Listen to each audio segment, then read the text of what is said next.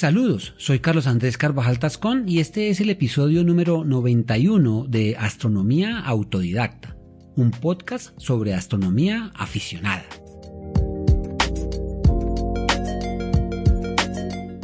Bienvenidos.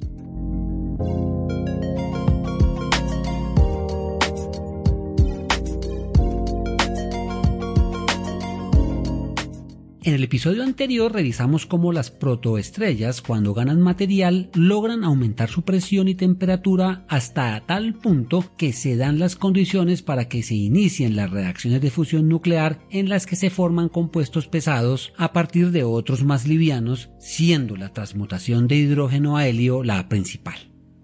También quedó claro que una estrella nace como tal en el momento en que estas reacciones se suceden y que la energía producida será la que mantenga el equilibrio hidrostático contrarrestando a la fuerza gravitatoria. Las estrellas así formadas se mantendrán en este estado la mayor parte de su vida ubicadas en una franja especial llamada la secuencia principal. A la secuencia principal, las recién nacidas estrellas ingresan en un punto denominado cero y se mantendrán en él brillando de manera estable de acuerdo a su masa. Las estrellas de gran masa serán muy luminosas y calientes y tendrán una estancia corta ya que consumen su hidrógeno rápidamente. De otro lado, las estrellas de poca masa serán menos luminosas y frías, pero tendrán largos periodos de vida estable. Como vimos en el capítulo 77, las estrellas de acuerdo con su luminosidad, temperatura y composición se clasifican en grupos que recordaremos brevemente.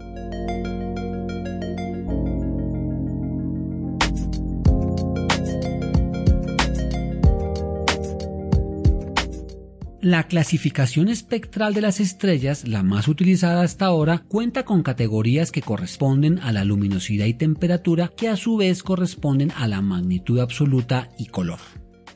Las estrellas clase O tienen una temperatura mayor a 25.000 Kelvin y son de color azul violeta. Las estrellas clase B tienen una temperatura entre 11.000 y 25.000 Kelvin y son de color azul blanco. Las estrellas clase A tienen una temperatura de 7500 a 11000 Kelvin y son de color blanco. Las estrellas clase F tienen una temperatura entre 6000 y 7000 Kelvin y son de color amarillo blanco. Las estrellas clase G tienen una temperatura entre 5000 a 6000 Kelvin y son de color amarillo.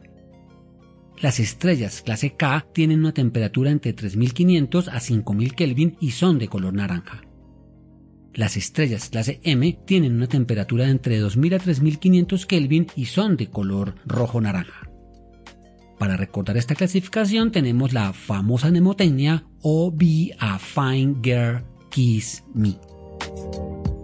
Dentro de cada categoría principal, las estrellas se subdividen aún más en los llamados tipos espectrales que van del 0 al 9 y que denotan la progresividad que hay entre una clase y otra. De otro lado, si se tiene en cuenta la luminosidad de las estrellas, es decir, la cantidad de energía que emiten por unidad de tiempo y que depende en gran parte de su tamaño, ya que entre más grande la estrella, más superficie de emisión de luz tiene, estas se pueden dividir en clases de luminosidad.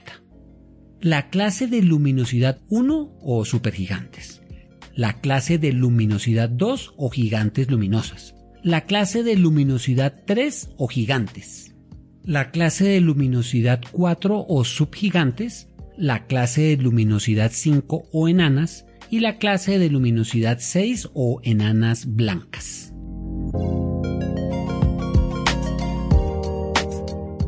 Si combinamos estas características, clase espectral, tipo espectral y luminosidad, y los graficamos en el diagrama magnitud y color o Hertzsprung-Russell, las estrellas no se distribuyen al azar sino en grupos bien definidos. Uno de ellos, el que contiene más estrellas, es llamado secuencia principal, que recibe genéricamente el epíteto de clase de luminosidad 5. Sin embargo, en la secuencia principal encontramos estrellas de todo tipo de luminosidades como gigantes azules o enanas rojas, ya que tienen en común que todas se encuentran en una fase estable en la que producen energía a través de la fusión de hidrógeno en helio, manteniendo una temperatura constante y una luminosidad estable durante un periodo de tiempo prolongado.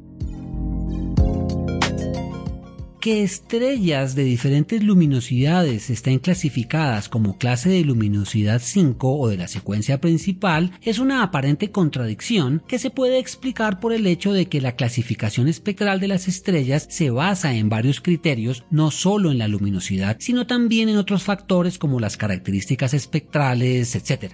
Tema que se sale ya del alcance de este podcast para aficionados. Baste decir que cuando veamos una estrella con clase de luminosidad 5 se refiere a que está ubicada en la secuencia principal.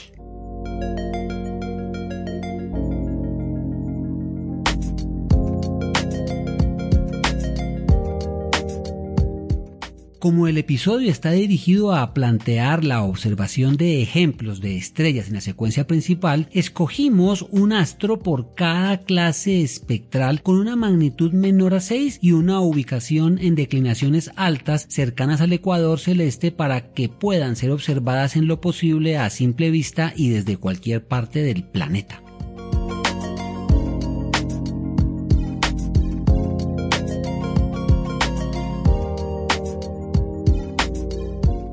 Pueden encontrar imágenes de las estrellas y mapas para su ubicación en la página www.astrodidacta.org cuyo enlace dejo en las notas del episodio.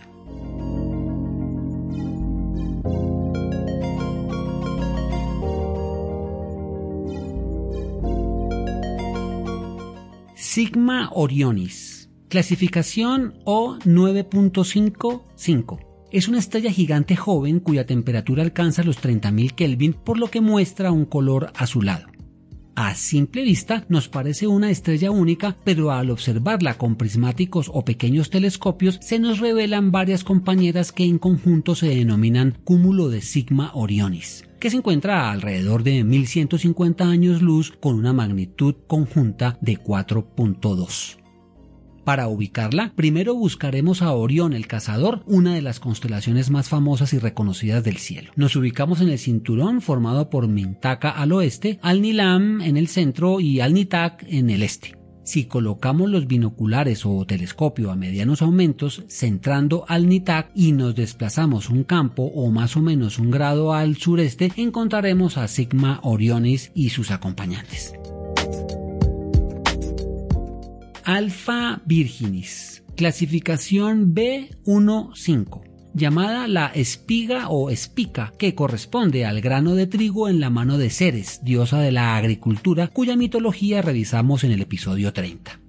Es la más brillante estrella de la constelación con una magnitud aparente de 1.04 y se encuentra a 260 años luz del sistema solar. Es una estrella que brilla en tonos azulados por su alta temperatura superficial calculada en 22.000 Kelvin.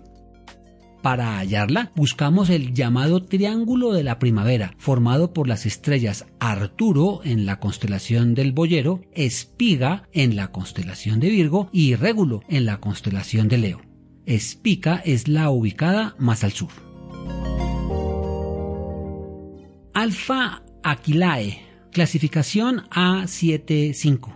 Tiene como nombre propio Altair y es la estrella más brillante de la constelación del Águila. Su ubicación es relativamente cercana al Sol, a solo 16 años luz, es de color blanco con una temperatura superficial entre 7500 y 10000 Kelvin. Tiene magnitud 2.22. Para encontrarla, buscaremos el asterismo llamado Triángulo de Verano, que forma junto con las estrellas Vega Alfa de la Lira y Deneb Alfa del Cisne. Gamma Virginis, clasificación F25. Es Pórrima, que es el nombre de una diosa romana ayudante de Carmenta, la diosa del parto y la profecía. Se encuentra a 38 años luz de distancia. Porrima fue una de las primeras estrellas dobles descubiertas. Sus componentes brillan con la misma intensidad de 3.5 y son de tono blanco-amarillo. Para ubicarla comenzaremos en la espiga, la estrella más brillante de Virgo, que como vimos forma el ángulo sur del triángulo de primavera formado con Arturo en la constelación del Boyero y Régulo en la constelación de Leo. A partir de Espiga nos desplazamos 15 grados o puño y medio al noreste pasando a medio camino por Teta Virginis. Tau Ceti, clasificación G85 es una estrella similar espectralmente al Sol, ubicada a unos 12 años luz de distancia. Tau Ceti tiene magnitud 3.5 y su tono es amarillo.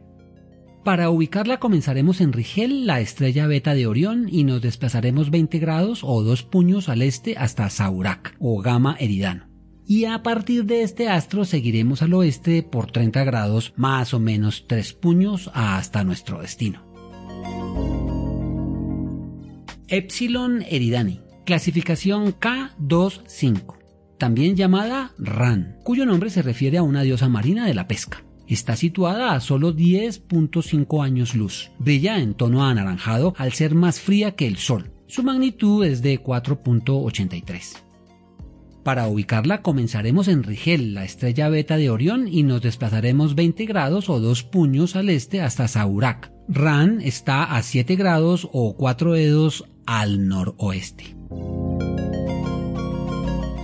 La Lande 21185 Clasificación M25.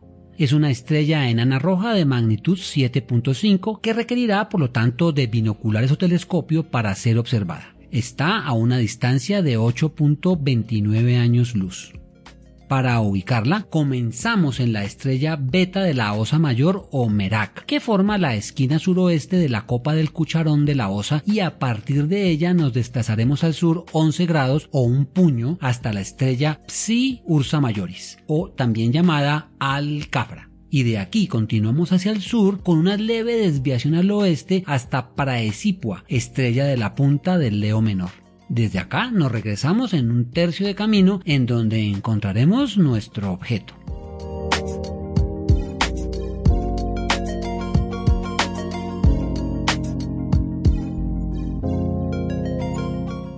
Terminamos esta observación que incluye un ejemplo de estrellas de la secuencia principal, una por cada clase espectral. Es importante haber reconocido su brillo y tonalidad en referencia a su clasificación espectral y tamaño. A partir de estos ejemplos, ustedes podrán construir sus propios viajes a través de esta franja del firmamento que les permitirá mezclarse con otros adultos celestes.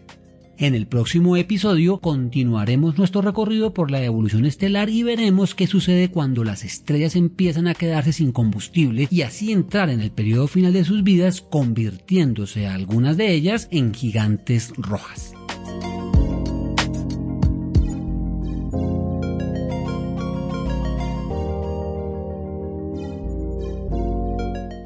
Agradezco la revisión de esta observación a mi padre Luis Carvajal, que ha sido mi compañero incondicional de afición y observación.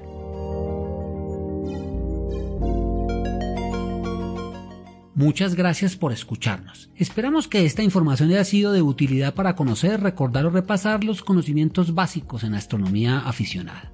Queremos recordarles que la única manera de que las plataformas difundan el podcast es que ustedes califiquen o compartan los episodios ayudándonos de este modo a que podamos llegar a más aficionados y a aquellos que aún no lo son. Cielos limpios y oscuros para todos.